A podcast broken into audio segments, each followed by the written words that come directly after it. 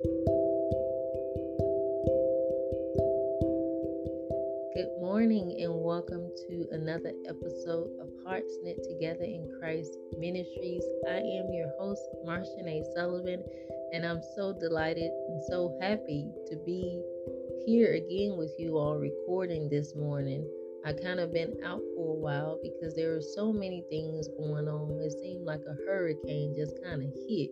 But I thank God that in the midst of calamity, in the midst of the uncertainty, the unexpected, see that God is still faithful and that He truly gives us strength from day to day to continue to endure the trials that are presented before us in this this life. And so, um, as a result of that, I can honestly say that as you're overcoming many things, death, uh, just hardships, whatever it may be, that God is truly with you and that He reminds us that through it all to keep our eyes on Him. Because the moment we turn our eyes off of Him, we're going to get discouraged, we're going to get frustrated. And um, I say these things because in, in my prior week, up, up until now, I've been dealing with a lot of things, uh, a lot of things, um, but in particularly what I dealt with this week was an unexpected death by a beloved person in my family. And so, um, you know, that was like another blow to the heart. But I thank God that even in the midst of it, He said that my grace is sufficient. And so, because of God's grace in our lives and His love, it overwhelms us. That gives us the strength to keep going so that we're not discouraged. And so, the reading that I want to talk about today is actually coming from the book of Hebrew, where uh, where Hebrew 12 will help us to understand the importance of keeping our eyes on Jesus because there was a large crowd of witnesses surrounding those who really believe. And this is what the verse says it says, So such a large crowd of witnesses is all around us. That will be you and me. Okay? The Lord is surrounding us, those that He sent before us. When you think about the people in the Bible, the Spirit of God is surrounding those who believe. So we're not alone. Even when you feel alone, be not discouraged, but be of good cheer because the Lord is with you. So the verse says, So we must get rid of everything that slows us down, especially the sin that just won't let us go. and that sin could be, you know, a lack of belief. That sin could be uh, fornication. That sin could be anger. That sin could be bitterness, uh, unforgiveness, uh, whatever it may be that is trying to slow you down on your journey with the Lord. The Lord is saying, the, the Lord is saying here, get rid of it. And we must be determined to run the race that is ahead of us. You know, a lot of times when you're when a person is running a race, they're uh, sometimes prohibited in going forth because a lot of times they could get hurt, they can sprain their ankle, and they're uh, forced to kind of like sit down and take a rest, or you know they could be under a lot of pressure, a lot of stress. But usually, I remember when I was in high school and I would see a lot of the players running the race. And while they were running the race, I was actually on the sideline, kind of like a doctor, just kind of uh, ready to come to their aid to help them with whatever problems. Like if somebody broke their their knee, you know, they had special people in, in places to help tend to those wounds. And sometimes when we're running this same race in our lives, there are some things that will try to slow us down. And I kind of want to talk about death today because death has been like a, a it's, it's been on the rise since last year to now, and so many people have died.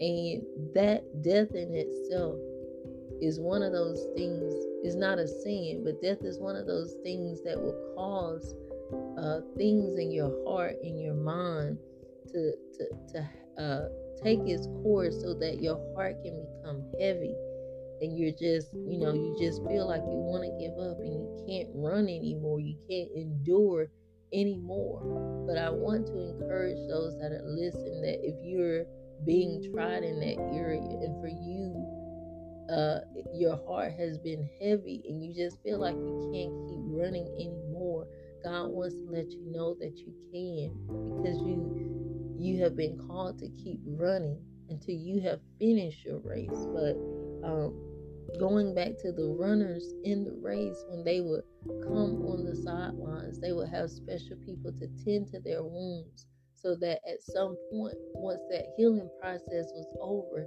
they would be refreshed enough. They would be uh, whole enough to go back out and run whether they ran that particular race for today or whether they had to go back again and um, you know the the next following week to run that race. They were prepared for that next race. And so that's what I believe that's what the Holy Spirit does to us. He knows that there are some things in this life that that comes our way that will try to come to take us out. But when our eyes are on Jesus, because he is our forerunner, because he has finished this race of life, he gives us that strength to keep going the extra mile so that we don't grow weary faint or give up. But in Hebrew verse 2, it says we must keep our eyes on Jesus, who leads us and makes our faith complete. So if your eyes are not on Jesus, it's going to be hard to finish any race that is set before you. Because when the enemy does come in like a thief to steal, kill, and destroy, the biggest thing that he could ever do is bring forth distraction so that we're so caught up in thinking about other things that we lose sight of the one who's already ran before us, and that's Jesus. So keep your eyes on Jesus. And this is an encouragement to not only those that are listening, but this is encouragement to us all. We must keep our eyes on Jesus, who leads us and makes our faith complete again. And the faith is complete when we can look to Him, because that's where our help comes from. That's where our strength comes from. It comes from looking to the one who has been given all power and authority in his hands. It says he endured the shame of being nailed to a cross because he knew later on he would be glad. He did. And so, the one thing about Jesus, even in Jesus' race that he had to finish, he was looking to the Father. And so, because he was looking to the Father, he was looking at what the Father's purpose was for his life. He had he had to think about it with the end goal in mind to complete the race. He had to endure all of the shame of being nailed to the cross for a world who did not want to receive him, for a world that was considered to be sinners, for a world that would betray him, but then later would come to receive him. Jesus was thinking about all of those things. And so that's where we have to turn our eyes, engage our eyes to the one who has called us, to the one who knows us, because we must live this life fulfilling all that he's chosen us to do and not what we feel like we should be doing. So that's the beauty of just running this race. We we have to run this race and be transformed every single day by the power that lies within us. And we know that the power we're talking about is not of our own power, but it's the power of the Holy Spirit that keeps us going from day to day to day. And so Jesus also said, I'm sorry, this verse also tells us now he is seated at the right hand of God or the right side of God's throne. And because of that, Jesus finished his race. That should be enough encouragement for us to continue. He didn't quit. He didn't stop because he wasn't thinking about himself, but he was thinking about how his ultimate ending point of dying on that cross, how it was going to bring even a greater glory to the name of his Father. That's what Jesus was thinking about. And he, he finished. And so he this scripture encourages us in the book of Hebrew, chapter 12, verse 3. It says, So keep your mind on Jesus, who put up with many insults from sinners. Then you won't get discouraged and give up. And that's what the enemy wants us to do all the time is get so discouraged that we give up, that we quit, that, we quit, that we throw in a towel, that we lose hope, that we, we just quit. But one thing that we can't quit, there's a lot of things that some of us have probably quit, you know, because of seasons and, you know, things have come to an end but the one person that we just can't quit on is God. The one person that we can't uh, quit on is our Lord.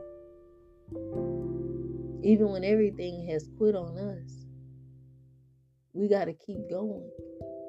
And one thing, another thing is that we can't give up on our faith because if we don't have faith, what do we have? You can lose a lot of things in this life. You can lose a job.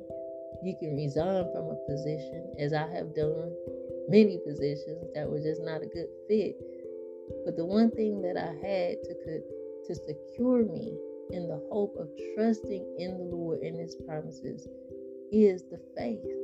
Because God said if one door closes, He's going to open up another one, no matter what. And I've seen God's hand move so many times. And so the thing about keeping your eyes on the Lord is that he's not a liar. He's not a man. He can't lie about his word.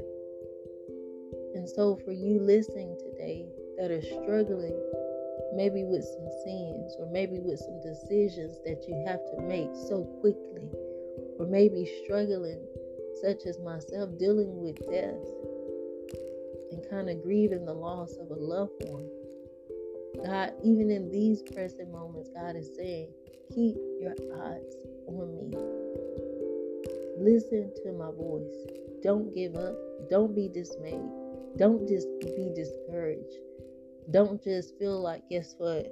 There's no hope left because your hope comes from the Lord and He is your strength.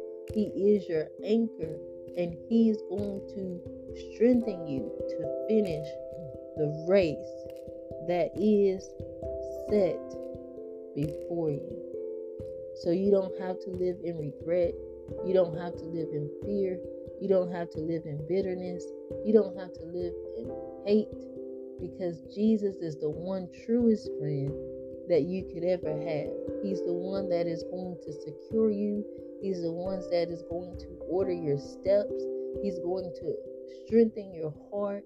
He's the one that is going to draw you closer. He's the one that is going to revive your soul where things are have uh, died. But God, He He can revive, He can restore, He can redeem. He has the power to do so.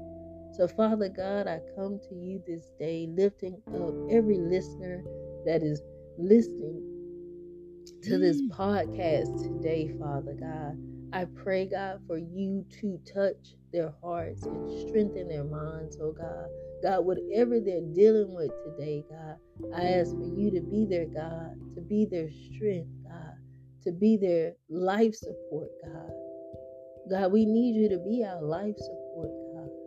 When we can't breathe on our own, because we can't. God, we need you to be our life support, God when the winds and the cares of this world, God, has just tossed us to and from, God. Lord, we need you to be our life support, God. When everything has seemed to forsaken or betrayed or abandoned us, God. Lord, we need you to be our life support, God, where it seems as if, oh God, all, all hope is gone. Lord, we need you to be our life support in the midst of death unexpectedly, God. Lord, I need you to be the life support for my family and my loved ones today as they're grieving the loss of my great auntie, God, who left her her, her legacy upon um, the face of this earth and, and touch many hearts. God, I need you to be her family life support today, God. God, strengthen the family, cover the family, God. And every person that is listening, God, who may be grieving death, who may be dealing with sin, God, that you know about, God. God, I thank you that you said that your grace is sufficient. I thank you, God, that your word says, Lord, that you would never leave nor forsake us, oh God.